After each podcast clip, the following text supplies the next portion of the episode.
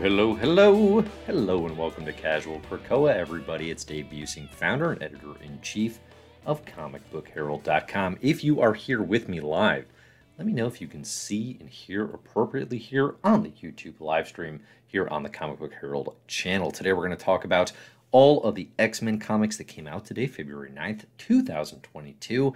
We're going to talk about X Deaths of Wolverine number two. We're going to talk about New Mutants number 24. We're going to talk about The Secret X Men. How secret are they? We're going to talk about it. And we're going to talk about a, a little bit of the return of Powers of 10. So let me know how we're sounding, how we're looking, all of that fun stuff. I'm like, I'm like seven pounds of pasta deep tonight. Okay. I had like seven pounds of pasta for dinner, and I am so carb loaded and so ready to go. I don't care if that's not how carb loading works. It is working tonight for me, and I'm ready to get into it. It's an exciting, interesting day of comic books. Actually, um, again, it's X Deaths week, and X Deaths of Wolverine is the portion of the series that I am definitely most excited about. We got our 10 weekly 10 issue weekly event okay from you know january through uh, march basically of interspersing x lives of wolverine and then every other week it's x deaths of wolverine this is an x deaths of wolverine week which really means which really means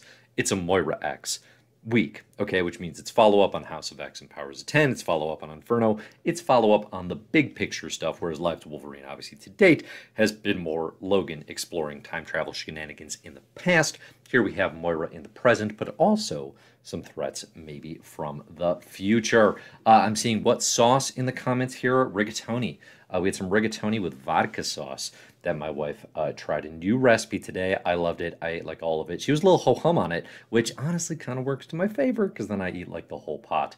Um, so things are going well. Things are going well in the Buesing household. Thanks for asking. If you have any other questions about pasta, about X Men comics, about uh, the Chicago Bulls, um, about uh, Super Bowl picks, that's this weekend. Get them in in the live chat here uh, if you are listening live, of course. Uh, and thanks to those of you who do. The super chat is open if you want to get stuff prioritized and looked at, I will try to get to as many questions as I can as I talk here today as well. But seriously, thanks so much everybody for joining. Um, it looks like everything is working fine on the live stream. That's great. Uh, to those of you who are here, again, you can find all my stuff at comicbookherald.com. You can find me at Comic pretty much anywhere on social, Twitter, Instagram, YouTube. Like, subscribe, share, buzz, buzz, buzz, hype, hype, hype. Let's do it. All right, so this week on Casual Krakoa, we're going to start here with X Deaths of Wolverine number two. Now, I do definitely have an X Deaths of Wolverine number two full on video that is very much ready to go. Okay, it is very much ready to go. Um, and it is going to be uh, going up this evening. I just haven't recorded it yet because I like to do the live stream first. You know, it's a bit of work. It's a bit of work on the pipes. Uh, sometimes I like to sing on these live streams. That taxes them even further. So you got to make sure you have the energy going into these things, right? And if there's if there's one word to describe me, um, it's two words and it's high energy. So let's talk X Deaths Wolverine here on the chat. This will be a spoiler filled conversation, okay? Uh, this is for the assumption is that you have read this week's comics. If you have not and you're worried about that, uh, definitely come back later after you have. Uh, if you're not worried about spoilers, great. We're just going to talk about these in some amount of detail. I am seeing here in the chat that it is question mark's birthday. Happy birthday. Happy birthday. Uh, I hope you are having a great one, uh, as enigmatic as you may be. Maybe you are related to Enigma with that handle of the question mark. Uh, big month. Big month for Enigma fans as we head into the Batman with the Riddler. Um, I'm excited for it. I'm excited for that one. I, I hope that it's good. I, I suspect that it might be. Theory, Batman might be good. All right, next that's Wolverine. Um, this one's good. It's not as good as uh, that's Wolverine number one I will say. Uh, but X Deaths Wolverine number one was all about setting the stage, right? It was all about, oh, okay, this is the Moira book. Didn't see that coming. Didn't know that's what this was going to be. Cool, exciting. What are we doing here? Um, X Deaths number X Deaths number two. It just picks up, you know, more or less where we left off, right? In in X Deaths number one, right? This is full speed ahead. Moira's on the lam. Um, she is on the run. She's got her her Moira shit wig. Uh, if you've seen Schitt's Creek, I'm not just cursing to curse.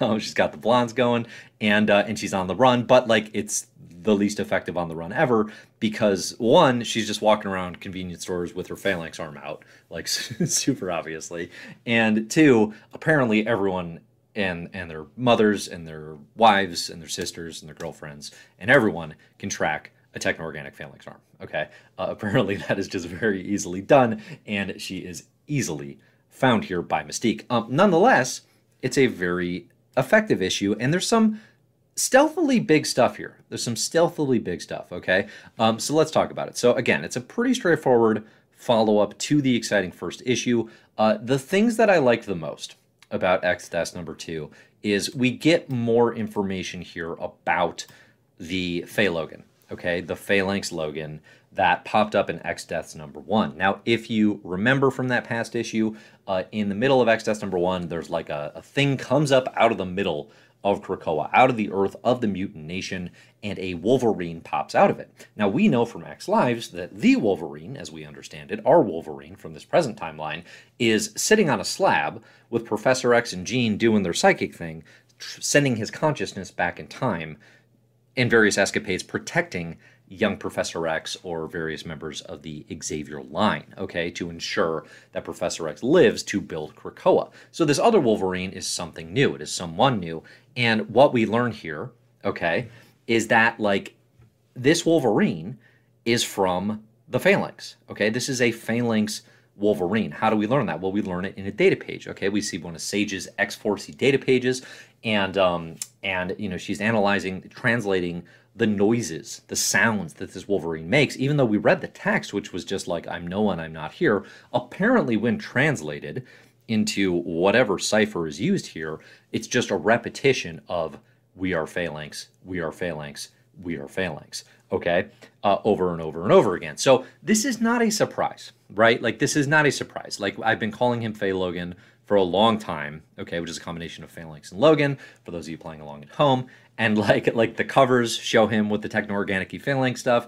Um, this is not a surprise, but it is confirmed, and that's cool, right? We know, okay, this is a Wolverine who is inhabited, is part of a Phalanx hive mind. I mean, I think one of the bigger pieces of the puzzle that's important with this detail is not that this Wolverine is incorporating, you know, phalanx armor essentially, right? Moira's doing that right now with her Warlock arm, right? Or for half this issue, she is. Um, obviously, we see Doug doing that all the time. Doug Doug Ramsey with Warlock.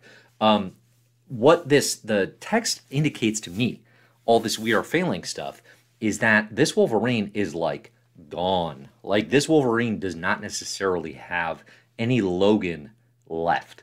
Okay, this is a Wolverine shell that is now part of a Phalanx hive mind.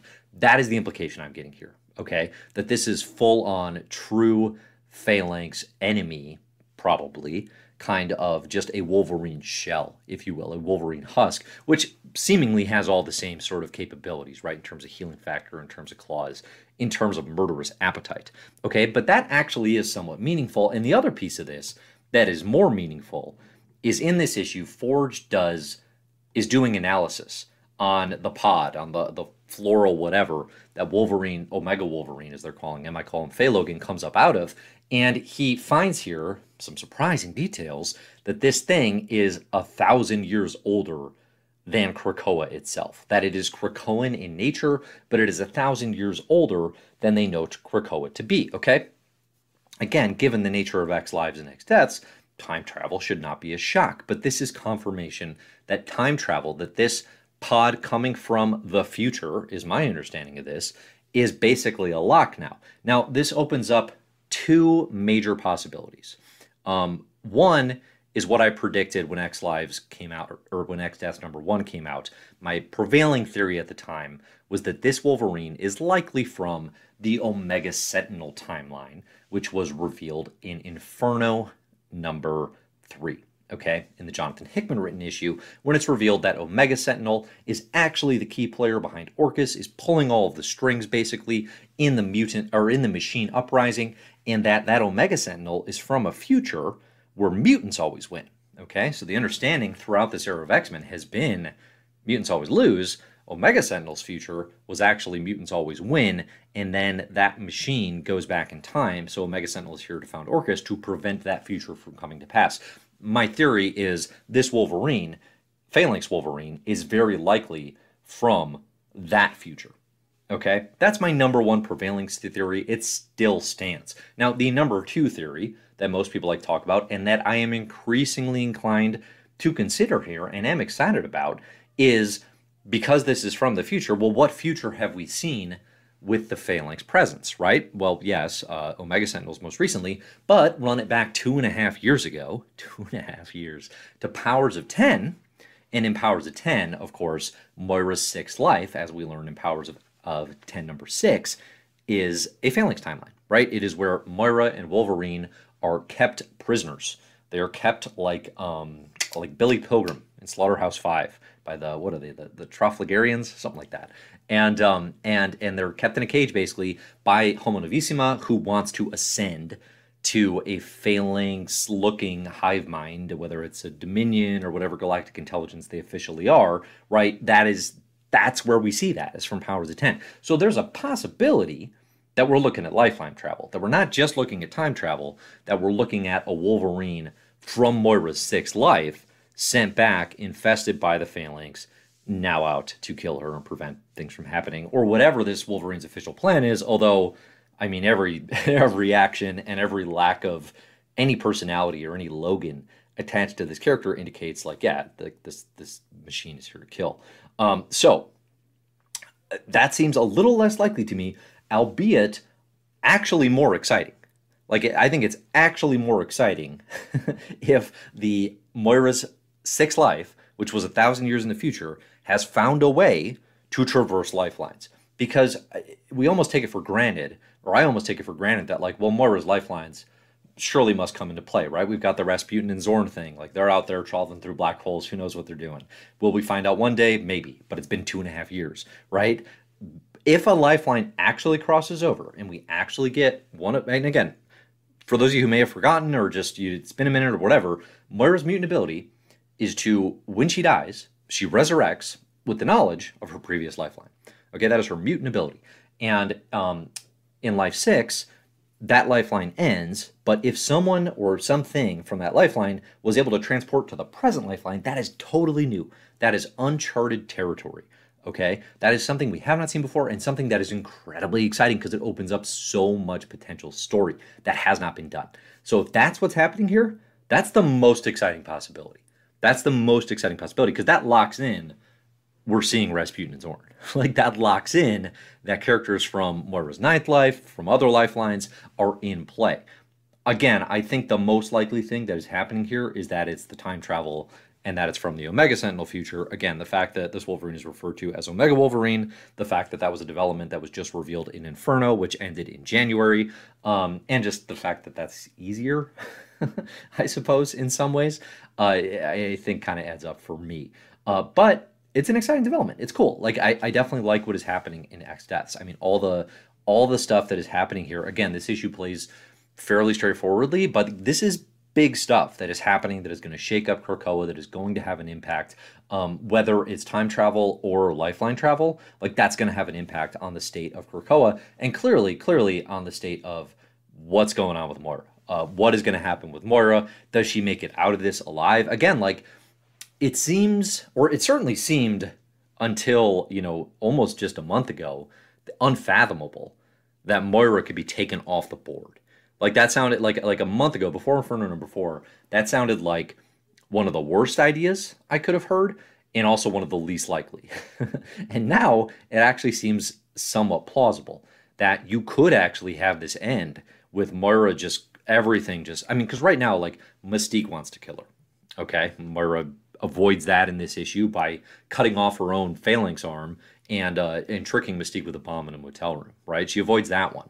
Um, who knows who else on Krakoa might have it out for Moira at this point in time, right? We don't even know really what the rest of the Quiet Council or anyone else is thinking. We know like the CIA's out to get her with the X desk and all that stuff. We know she has stage four cancer, uh, which is revealed here to be a part of or to have have manifested through all the time she spent in Krakoa's no place biome. Which was something I theorized, you know, because those are referred to as like tumors essentially, that Krakoa doesn't even know about. Um, Moira's reaction to sort of the understanding that her cancer is no place based is a little surprise and anger. And she says, They did this to me. I- am interested there who the they is intending to reference, right? Because one, it, it seemed like Moira was on board with hiding in the no places. This seems to indicate otherwise, right? Like, so I'm there's a lot of questions I have around like, okay, when Moira, Magneto, and Professor X are setting up Krakoa, what are the conversations around what her role is going to be and um, where she's going to live and what she's going to be doing? Like, all of that is still very nebulous and up in the air. Okay, but that aside, if it's if it's if we accept that like, oh, Professor X and Magneto thought to put her in a no place in order to, if she ever left, give her cancer requires an understanding of Krakoa and what's happening that I don't know how they would have. I don't know how they would have that knowledge. Um, same for Mystique, same for Destiny, right? Who obviously had no role in putting her in that no place. The only answer I could see that would make some sense would be Doug and um, and Warlock and Krakoa themselves, obviously, because Krakoa, as as a sentient island, would actually seemingly have the capacity to do something like this.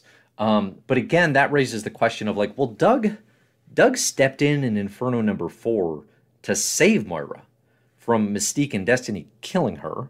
Okay, he gave her a chance. Did he exclusively do that so that Mystique would not break the kill no man law right in his face? Like, is that it? Was it just like, well, we got to have laws? Um, or did he actually want Moira to survive for some period of time? Because if that's the case, and he gave her, you know, like like terminal cancer, like what is the rationale there? I mean, the, the, I feel like there's more to this story. Just like I feel like there's more to Doug giving Moira the arm. You know, they, they, in Inferno number four, the Hickman written issue, Doug, Warlock, Krakoa, they combine to get fix Moira's arm, which Mystique and Destiny had just cut off. Moira's getting this arm cut off a lot, more than most. I would say she's had her arm cut off more than most people have arms cut off at this point in time. I think that's fair to say. And they give her this phalanx arm, and there's kind of the implication there that like, well, we're giving you, you know, your your cool Luke Skywalker hand, but also, um, you know, we can track you now, right? We we've got Warlock stuff on you, which fair enough. Okay, that made sense at the time.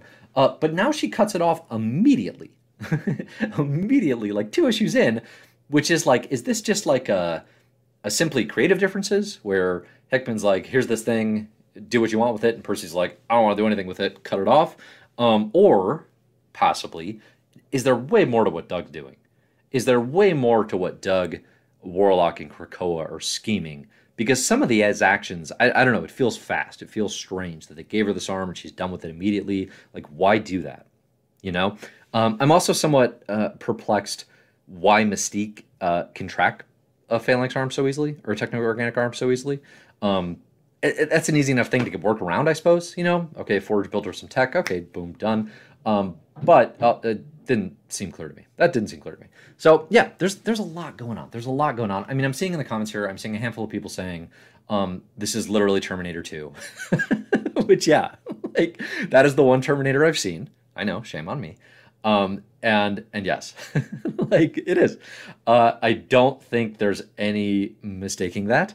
Uh, I'm hopeful that there will be some twists and turns. You know, and this is where this is probably where you know it kind of ties back to being the most hopeful that this is a Wolverine from the sixth lifeline as opposed to the time traveling Wolverine, because that's going to require some science fiction and explanation that is outside of the common, a little more cliched, a little more understood, a little more explored territory of, you know, I, I've been sent from the future to destroy you, right? Um, so eh, that one, that's why I'm somewhat hopeful for that, but also just it'd be cool as heck and would open up a lot of a lot of territory. But yeah, I mean, I think if, if you're reading this thinking like, okay, it's Terminator 2 with with Wolverine and Moira, um, yeah, uh, I think it's going to be need to be a little bit more than that. I think it's going to need to do some surprising things um, to to you know to really to really excel. I mean, because right now I would say we're 40% through X lives and X deaths. Okay. Um, we're 40% of the way through this thing. And X deaths number two, or number one, obviously saved it for me quickly, right? It, it became like, okay, I'm, I'm, excited about this. Yeah, this is cool. X deaths is going to be awesome. Um, and X lives, like, I'm more invested in just because that stuff's good. That said, it's not a masterpiece, right? Like, this, this isn't going on any best of the year lifts unless the last several issues like are bomb after bomb after bomb, right? Like they're going to have to come hot and heavy and, and really hit it. Um, I don't expect that. That said, I do think it's exceeding expectations. Again, my expectations were I was very trepidatious going into this. I did not anticipate um, it would be outstanding. And it's been pretty good. It's been better than I hoped. It's doing stuff I didn't anticipate it would do, um, that I hoped it might do, but didn't think that it would. Would right? So I think on that level, X Lives and X Deaths is exceeding expectations. I would say in the right ways, um, but it's not. It's not like a knockout, you know. Um, it's not. It's not. It hasn't done anything too tremendous, right? It's just playing with the potential to do so, which is great. You know, that, that I, I hope that that you know continues to come to fruition throughout the remaining 60% of the issue, and I'm definitely here to see what happens. The Krakoan for the next issue reads Blood in the Water. Uh, it's going to be X Lives of Wolverine number three. I mistranslated this initially as Brood in the Water and was real excited. I was like, I was like, what past timeline did Wolverine interact with the Brood? Does this mean we're going to X Men days? You know, circa uh, Uncanny 170 through 175 or whatever it is, 160 through 165 maybe. Um, but uh, but no, I, am pretty sure it's blood in the water, so uh, a little a little more nebulous. Um, I'm seeing here, see the first Terminator. Uh, make me. That's what I'll say to that. I, I'm I'm vaguely interested. I, I, hmm, I yeah, I mean it's not number one on my I got to go back and watch something list. That's all I'll say. It's not number one on the uh, on the movie list, but if, if I see enough pressure here, I'm easily peer pressured, and I could be swayed to watch the first Terminator. Uh, that could be done. okay, uh, so yeah, get your questions in, get your thoughts in here on X Deaths of Wolverine. Um, I'm seeing here in the comments as well. Matt Draper just did a video essay on the first Terminator. Matt Draper, friend of Comic Book Herald, publishes essays a bunch uh, and uh, and does obviously awesome work here on YouTube. Everybody should go check that out. Maybe I'll watch that, and Matt can explain to me Terminator instead of watching the movie. That's my favorite thing. That's my favorite favorite thing is uh, instead of reading a story, I'll just have someone tell me a story. Experience art. That's all I'm saying. Uh, all right, so what else do we got today? Uh, if if we have some questions coming in on X deaths, uh, I definitely want to touch on those. Otherwise, I am going to move forward and talk about um, some of the other comics that came out today. I think I talked about the biggest stuff with X deaths. X deaths. Say that twenty times fast. Uh, we did have a question before I started here. Uh, somebody asked, "Yo, Dave, can we touch on the second X Men vote?" I hope it's an annual thing. The new secret X Men team proves we need more lesser known mutants on these teams. Um, yeah, so I mean, we don't have the winner yet, right? Uh, for the X Men vote, we'll know when um, when the Hellfire Gala happens again this year, right? And, and the new individual added to the X Men team. Uh, I mean, I think all all expectations are it's going to be Firestar. The only seemingly possible upset would have been Monet, who was my initially was my pick for like, oh yeah, Monet's obviously going to be the pick. She's the biggest X character by far in the comic scene. That, of course, overlooked the fact that when this vote is put to the masses, uh, Firestar was in a cartoon as Spider-Man and his amazing friends, and that like trumps everything by by far. So probably going to be Firestar. Um, but yeah, don't have a ton of thoughts on that. I mean, in terms of it being an annual thing, yeah, like that's everything that the X Office has said was uh, was that that's what it's going to be. That every year they're going to do a new X Men vote. They're going to announce the winners at the Hellfire Gala. Um, that's a cool annual practice. I like it. I like the idea. I think it's a a fun, especially just doing these elections is obviously a fun way to get the fan base involved and activated and all fun stuff. Um, and then you get to do like a secret X Men thing like this, which you know we can talk about the comic in detail. Uh, my question for the issue going into this is basically why is Secret X Men? Full stop. Uh, but nonetheless, it's a cool idea. It's a cool idea. Um, okay, we got a question here in the super chat. I'm going to pull that. Super chat is available if you want to make sure your question gets prioritized. Again, otherwise, I will just hop in and out as I'm talking here. Um, the question is from Brandon. Brandon asks Do you think Valkyrie, knowing that mutants are hunting Moira, may play a part in the Judgment Day comic with her joining the Avengers? I, I hope the Valkyrie involvement is something that can be sustained and and built upon. Um, Moira's doctor friend being Jane Foster was a great call. like like one of the stealth best calls of the entire Benjamin Percy era of X Force Wolverine and now X Lives and X Deaths. Like I love that detail. It's awesome. That's a great connection. Jane Foster, for those of you don't know, longtime romantic interest of Thor, then became Thor in the excellent Jane Foster, Russell Dauterman, Matthew Wilson run, and now is the current present day uh, Marvel Valkyrie. Um, do, do I think that means she's going to be involved with the Avengers in Judgment Day?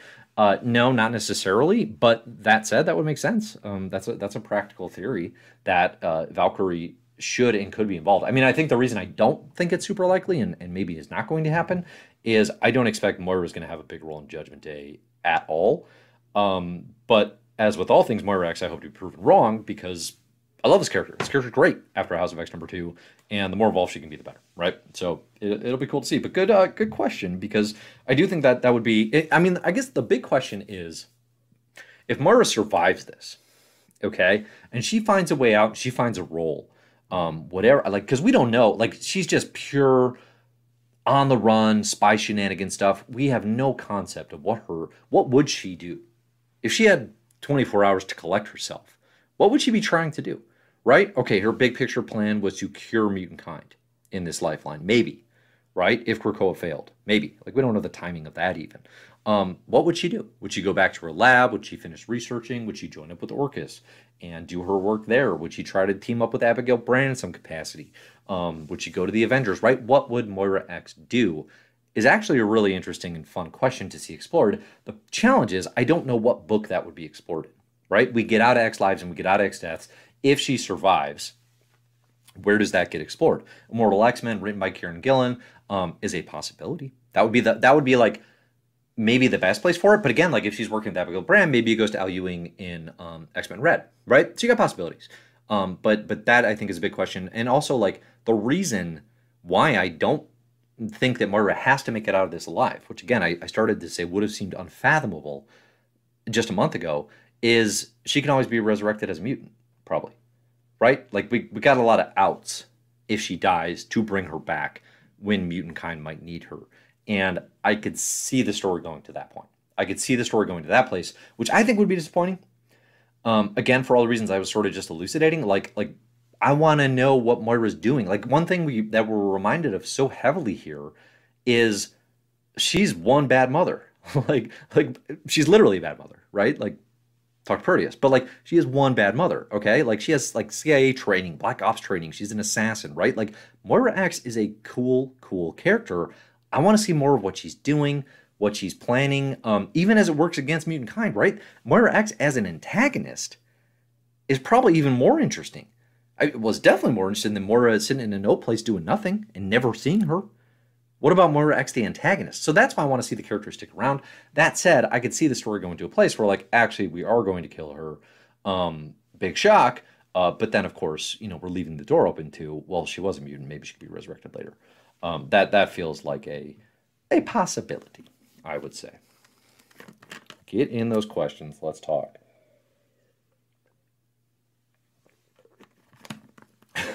Moira will become a Valkyrie. Uh, I I doubt it, but there's there's precedent here, right? Dani Moonstar is is connected to the Valkyries um, on with the New Mutants. Uh, that would be a wild twist that I would definitely not see coming. That'd be kind of fun. I'm into it. I'm into it. Seeing a, a statement here from William. Since Hickman left, I feel the X Men are in a sharp decline. Well, it's only been a month. it's only been a month, and not that much has changed. Honestly, not that much has changed. I, too soon to call. I mean, listen big fan. I've talked about it a lot, obviously. I like the writing and I like the, the Marvel comics of Jonathan Hickman. Um, I'm doing a series called Hickmania, where we go through the creator owned works of Jonathan Hickman. It's, it's on my podcast on Comic Book Herald. It's on the YouTube channel here. Uh, the, the first one on Nightly News is already up. Uh, Pax Romana is going up in like six days.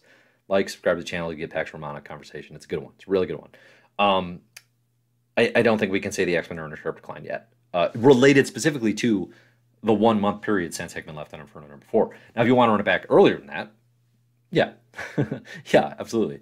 Um, but the actual comics as they stand have basically been the same quality that they've been primarily throughout the Reign of X, um, with some stuff that's been even cooler, right? Uh, you know, X Deaths has been pretty good. Uh, New Mutants, I love. That came out today. And then we have the Secret X Men. Okay, let's talk about the Secret X Men.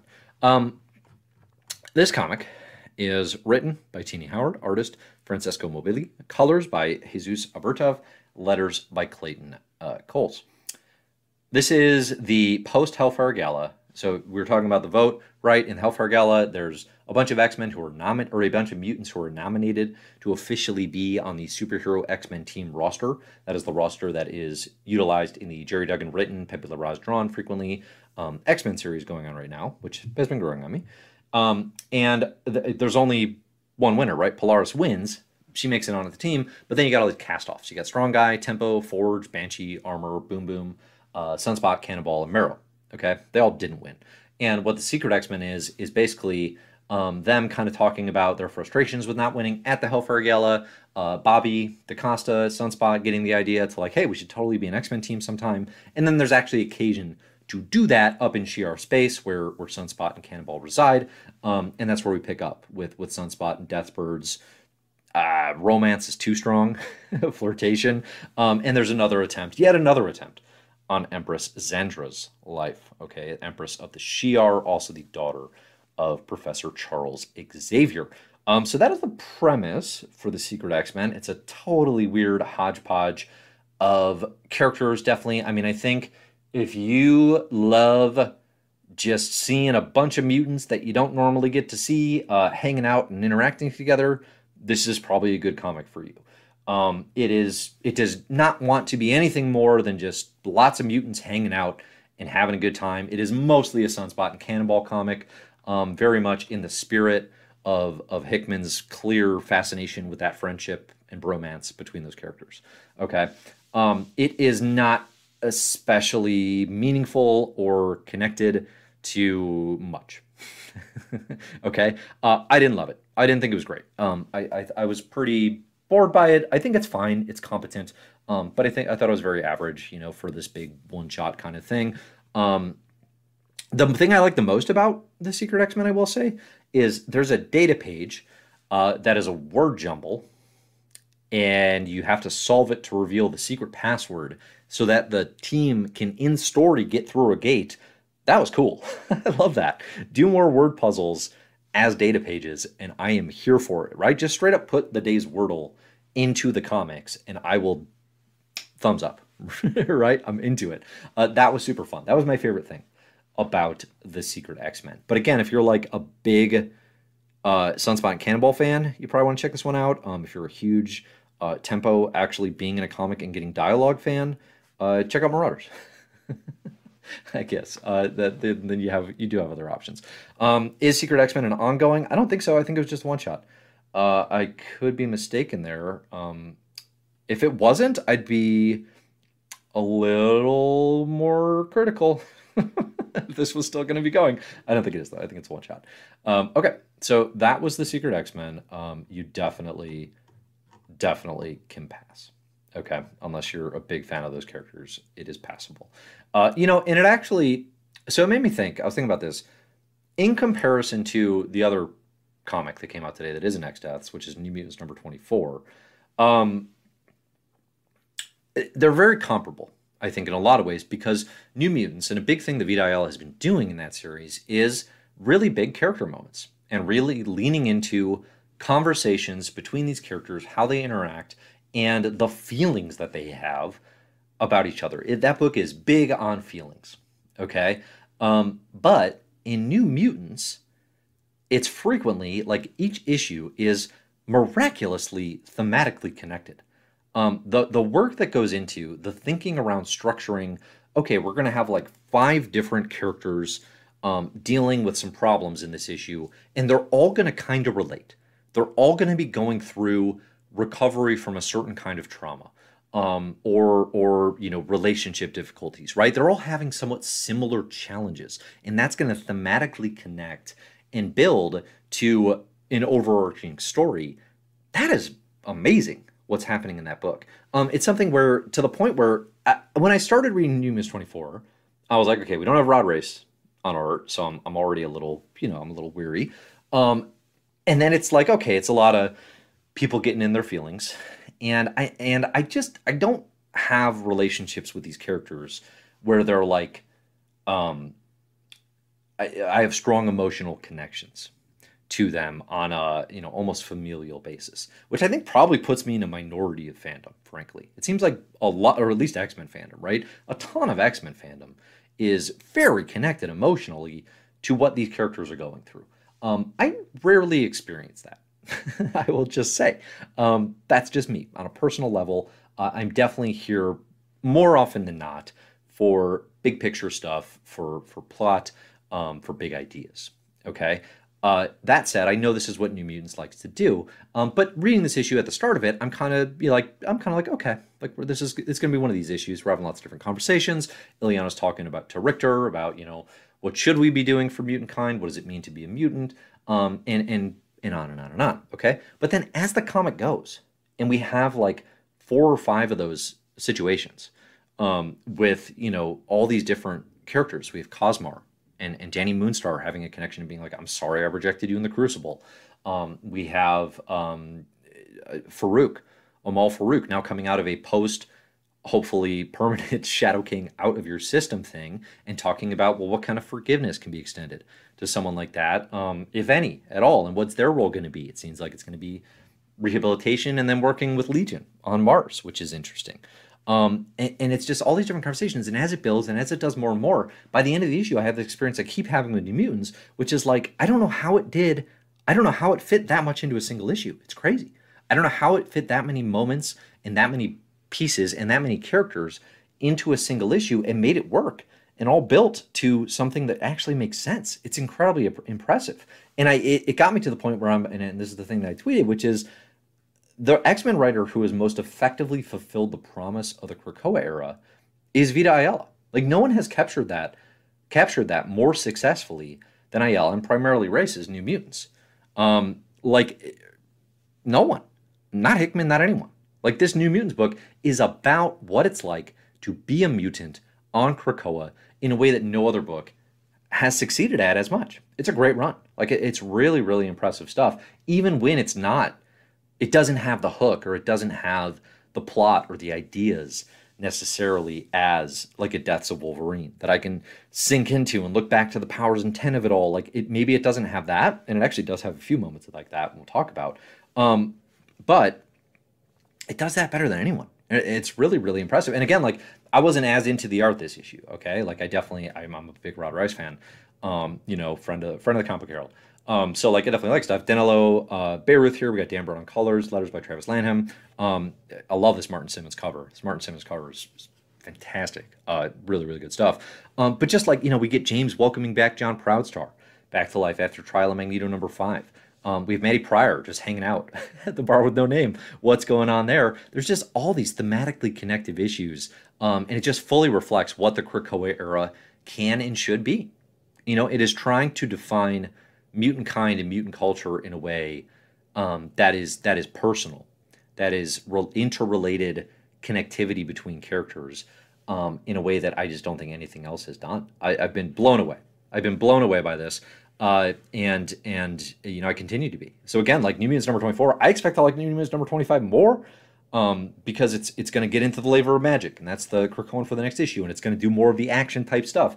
Um, but uh, this issue to me just sells so much like why I fell in love for this issue in the first place because it's like the degree of difficulty in this thing is and making it work is is wild. Like it, it just doesn't have to, and that's when I you know the comparison then is with the Secret X Men is okay, like we don't have like it's a one shot, so like we don't have a build up to all these character moments. Um, it's just people hanging out in a room, and that's a hard thing to do in a single issue period. Um, but it's just like it's just goofball hanging out, and there's nothing to it. There's no idea. It's just characters interacting, um, and that can be fun, I guess, if they're characters you love. And I don't know. There are probably examples that I even I'm into, and maybe I'm being hypocritical. Uh, but this one definitely didn't do it for me.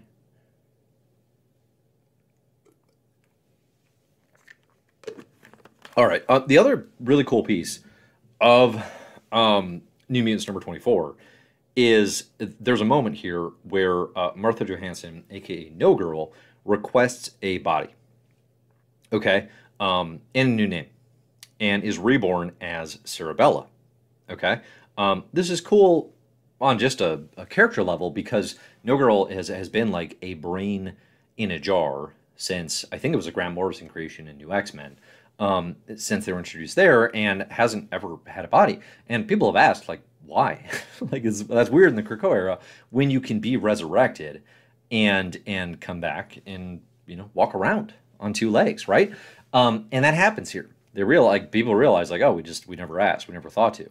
Um, big miss, right? But it, but is reborn as Cerebella, and what's so cool about this moment, as we talk about powers of ten connections and X Deaths of Wolverine, is uh, um, Cerebella, this design with the little glass jar on the brain but a full human body, looks exactly like Cylobel, the black brain telepath from Powers 10.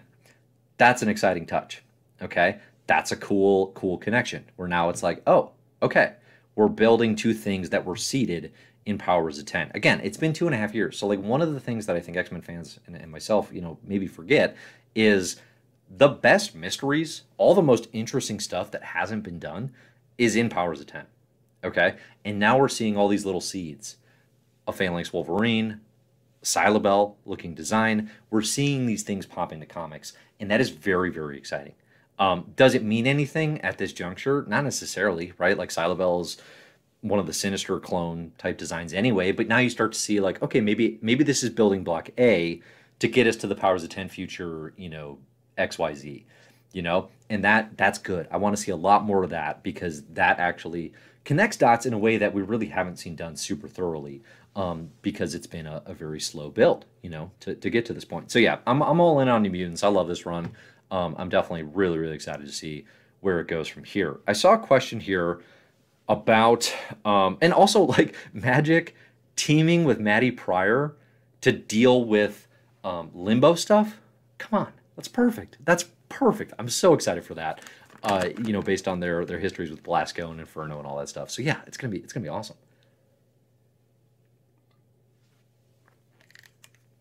Okay, there was a question here uh, of did anyone enjoy Sabretooth or like did anyone care about Sabretooth? Um, yeah, is really good. Uh, I talked about it in uh, last week's Casual Krakoa, um, but but Saber like that would have been a question I would have been asking, devoid of context or devoid of any familiarity with Victor LaValle. I would have been like, who cares about a Sabretooth book? Um, because I trust LaValle's track record as an author uh, a lot, and uh, and and read the first issue. I can tell you it's very very good. It is so much better than a Sabretooth mini has any right to be, than that character deserves, frankly. Like, again, Sabretooth's a monster. Sabretooth sucks. Um, we have a piece up right now on comicbookherald.com. It's uh, David Bowen. He's a really, really amazing writer. Check out all his stuff on Comic Herald if you're interested in like X-Men explorations and explanations of stuff. Like, if you think I do an okay job, explaining X Men stuff, you're gonna love his writing on CBH. Like he does it so much more thoroughly and so much better than I even could, truly. Um, so he has a piece up actually on Sabretooth. He has two pieces up right now. He's reflecting on the Duggan and Larraz run that came out today, and then um, a piece on Sabretooth on the start, which is going to be like a three part piece because he has so much to say about it. Um, but one thing he really highlights is Sabretooth sucks. like canonically, historically, Sabretooth is worse than you even think. I, I'm going to guess. Okay. And that's a hard character to write. LaValle, Leonard Kirk, the creative team, they found an in. They found an in. They found a way to make it successful and to explore what's up with the Krakoan pit and to make that an allegory for the you know carceral state in prisons uh, across the world. It is very it is a very very good kickoff issue. I have extremely high hopes and high confidence for the five issue mini. Um, I think it's going to be one of the best comics of the year. Uh, truly, like that is that's what I expect from Sabretooth and I've never expected anything like that from Sabretooth before in any capacity. Okay. Um, but yes, so does anyone care about it? Yeah, like I think everybody who, not everybody who read it, but definitely like the critical consensus that I saw was this is great. Um, and that that is certainly how I feel. Okay. So if you're on the fence about it because it's a character that you never would have thought you'd want to spend time with, um, this won't change your mind in terms of wanting to spend time with them, but it's a really good book. It's a really good comic and it's got something to say and that's that's always valuable. So, all right, get in any questions if you got them, and I will address. Otherwise, I will tackle the last few questions, and then I can uh, then I can go back to you know see if I can do another pound of pasta. We'll see what happens tonight.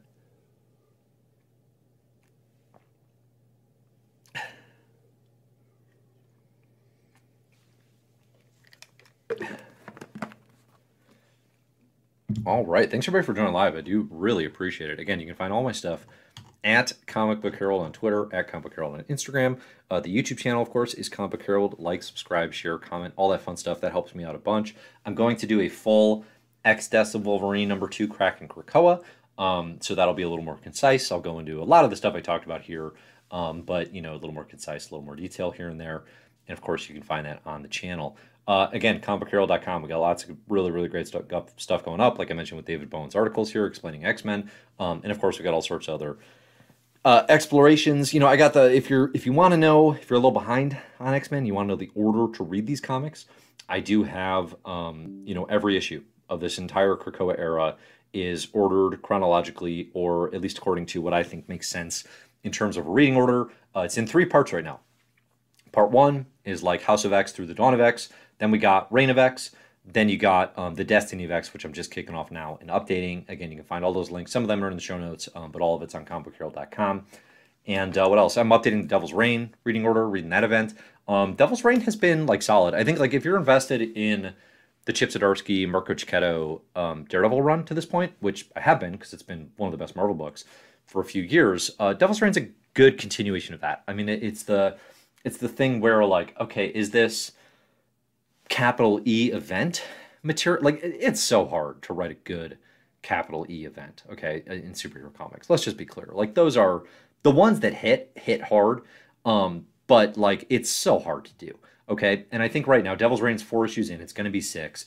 Um, I think it is it is telling the story it wants to tell, and it is telling it confidently, and it looks great. Um, I don't think it's like crazy special or anything like that. I mean, I realistically, realistically too, like it's a it's in a lot of ways it's it's the next arc of Daredevil, right? But it's just big enough that you can loop in tie-ins that can, you can have a Devil's Reign X-Men, right? And the X-Men get involved because you know. So the premise here is, is Mayor Fisk, Kingpin, Wilson Fisk is mayor um, he he declares, you know, no more vigilantes, no more superheroes in New York City, um, and is really cracking down on that. Okay, so it's it's a bit Dark Reign, um, it's a bit Civil War, and and it's just big enough outside of Daredevil stuff where you know all the Marvel characters get to get involved.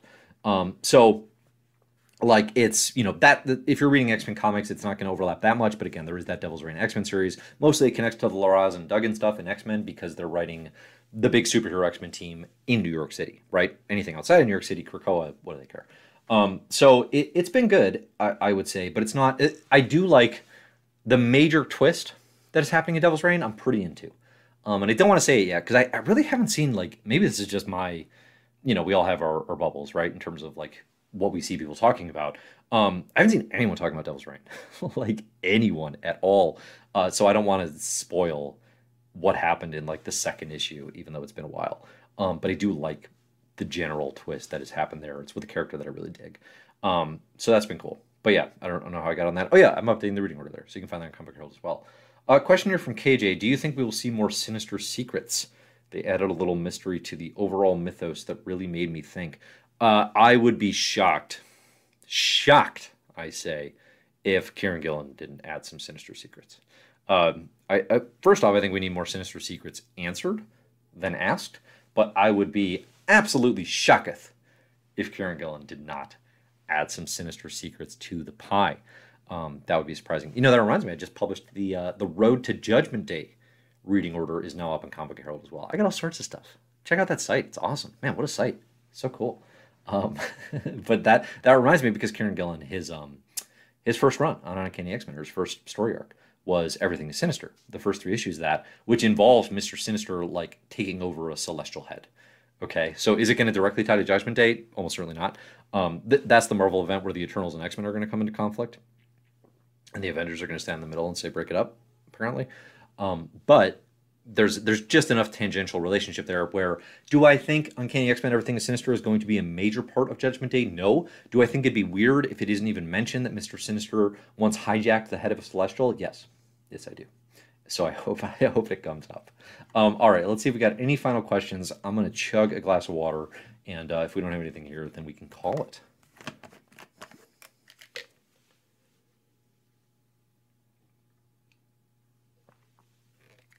I'm seeing from AV here. Um, comment on Moira's "It was my dream" two line when she wants to depower mutants. Yeah, th- that was interesting. Uh, so there's a moment where Moira actually has like one page to reflect. on her circumstances and the fact that she is now persona non grata in Krakoa and and seemingly can't. I, know, I, I questioned this last time, but it was like she can't call Professor X Magneto. Like, what's what happened there? I guess now also she thinks maybe they gave her cancer, so mean, wouldn't want that to be my first call. Um, but eh, she says like about Krakoa, it was my dream too, which is interesting. Um, certainly, she can take credit for the success and the knowledge it took to get Krakoa to that point, right? Like, like even though it feels like you know it started with House and Powers, this is a years long journey for all these characters, and obviously decades long journey. We're talking publication history. Um, so in that regard, it makes sense. I think what is strange is, you know, the revelation in Inferno number four was okay. What is Moira's big secret plan? And apparently, it was to cure mutant kind. Like the one thing that she felt she hadn't done because she got stopped by Mystique and Destiny back in her third lifeline was she had never developed the cure to actually make it so that mutant kind could like not be mutant kind and not come into conflict with humanity and machines in the same way. Um, and I feel like there's a lot of next questions that come about there, like, um, okay, but if the machine uprising was going to take over uh, humankind and mutants anyway, and if that's going to be like a war, then how does curing mutant kind help with that situation? Uh, I don't know. I don't know what the answer there would be. Um, but you know, because that's kind of her secret plan, the the whole it was my dream too. Well, like her was her dream a successful, thriving Krakoa into the future, or was it curing mutant kind? Because it seems like it was curing mutant kind. So that felt a little at odds. Um, I, I do agree if that's if that's what you're getting at by bringing that up. I, I have to say I think I agree. Um, I'm again like this is why I want more of this character is because we need to understand more of the thinking and more of the planning, there has not been enough of it. You know, I definitely want to see more. Um, all right, what else do we got? do you think we'll ever see Cadre K again? All the space stuff, and there's mutant skulls. I think it means scrolls that Xavier founded. Um, yeah, so Cadre K is a group of uh, Skrulls that Professor X led for a stretch. I think in the Alan Davis stuff in the 90s. Um, we should see Cadre K there's enough going on with mutants in space and with everything that's happened with Sword and with mutant currency, Mysterium being the predominant currency in the galaxy. Uh, that feels like an Al Ewing pull that can and should and probably will happen. so I hope so. That would be pretty fun. Um, Rams are going to smoke the Bengals this Sunday, says Justin. Uh, you know, I've, I've been rooting for the Rams. I was rooting for Rams Chiefs pretty hard. I, I was hit, not super personally because I'm a Bears fan, so I have no stake and no soul anymore. Um, but I was definitely rooting for Rams Chiefs in terms of a high scoring, just fun flying game. Uh, I like watching the Rams. I'm glad they're in the Super Bowl. Both my kids that can speak prefer the Bengals and the Tiger costumes. Um, and they've picked the Bengals in every game, and they've been right every game so far. Uh, so it, it's obviously going to be the Bengals again. Like at some point, you just have to recognize, like, oh, obviously, the kids rooting for the Tigers are pulling the strings here. They're going to win. Uh, so, so I'm here for the Bengals upset. Um, are we to assume that X death so far is during the seven days that Professor X and Magneto are dead? No, no, you are not, because Professor X is in this comic. He is uh, helping Jean transport Wolverine. Um, so no, he's alive. You would think Moira would hide caches of supplies all over the place in case of something like this. Yeah, you would. Uh, that's definitely been one of my biggest knocks on on not only Moira but Professor Magneto is just like, okay, they have all this knowledge. They have nine lifelines of knowledge, and they're all this planning to get to Krakoa. And then once we're there, there's a lot of stuff that just feels like fly by the seat of your pants, like, you know, no planning, like, oh, well, let's see what happens. I like the idea of Moira the schemer and the planner a lot more. Also, like, what was she doing in that biome? What was she doing? I don't know. Like, she was reading Destiny's Diaries. That hasn't come up yet. what did she get out of that? Anything? Anything? That bothers me, clearly. Um, yes, I need I need a more strategic Moira. I think that would be good. What else do we got? Do, do, do, yeah, yeah. Throw. Listen, I can't give financial advice and I will not give gambling advice. But if I did, if I did, the tiger stripes. Okay? Just follow the tiger stripes. That's all I'm saying. All right. Um, I don't know what this question is supposed to be, but something about Hulk Grand Design. Uh, I don't think that comic exists. I'm not huge into Grand Design anymore. You know, I, I liked it conceptually when Ed Piskor was doing X Men Grand Design, but then like once he got out of the Silver Age and the stuff I hadn't read as thoroughly, and you got into the Claremont run where I had read it, it was kind of it's kind of that thing I was joking about earlier with like YouTube videos where it's like, I'd rather just read these comics, and I have, and that was a better experience. Um, I know that's not the easiest thing for everyone. Um, not everyone can just read hundreds of comics, but also, why not just do it? um, I know it's not that easy. Uh, Hulk Grand Design would not be my first pick, I suppose, for a Grand Design series. I mean, I've, I've seen a lot of um, I've seen a lot of push right now for a um, Michael Fiffe Spider Man, which would be cool. You know, for the the writer artist of Copra, um, that would be a good fit.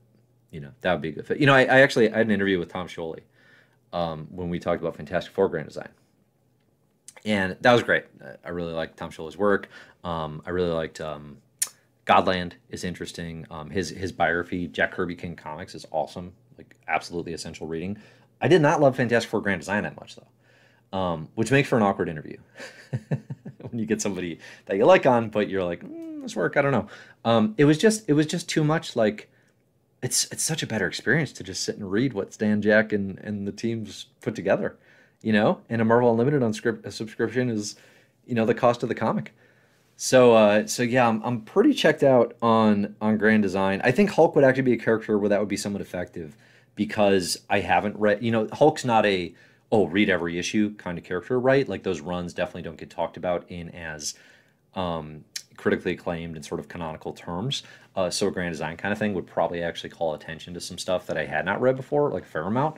Um, so that'd be interesting. But yeah, I mean, depending on who it's, I mean, those projects are all like because they're doing it in that cartoonist kind of style, you know, with Piskor, Scioli, um, maybe Fiffe on Spider Man. Like it's all about who's the cartoonist involved and do you like their style, right? And, and are you going to dig it?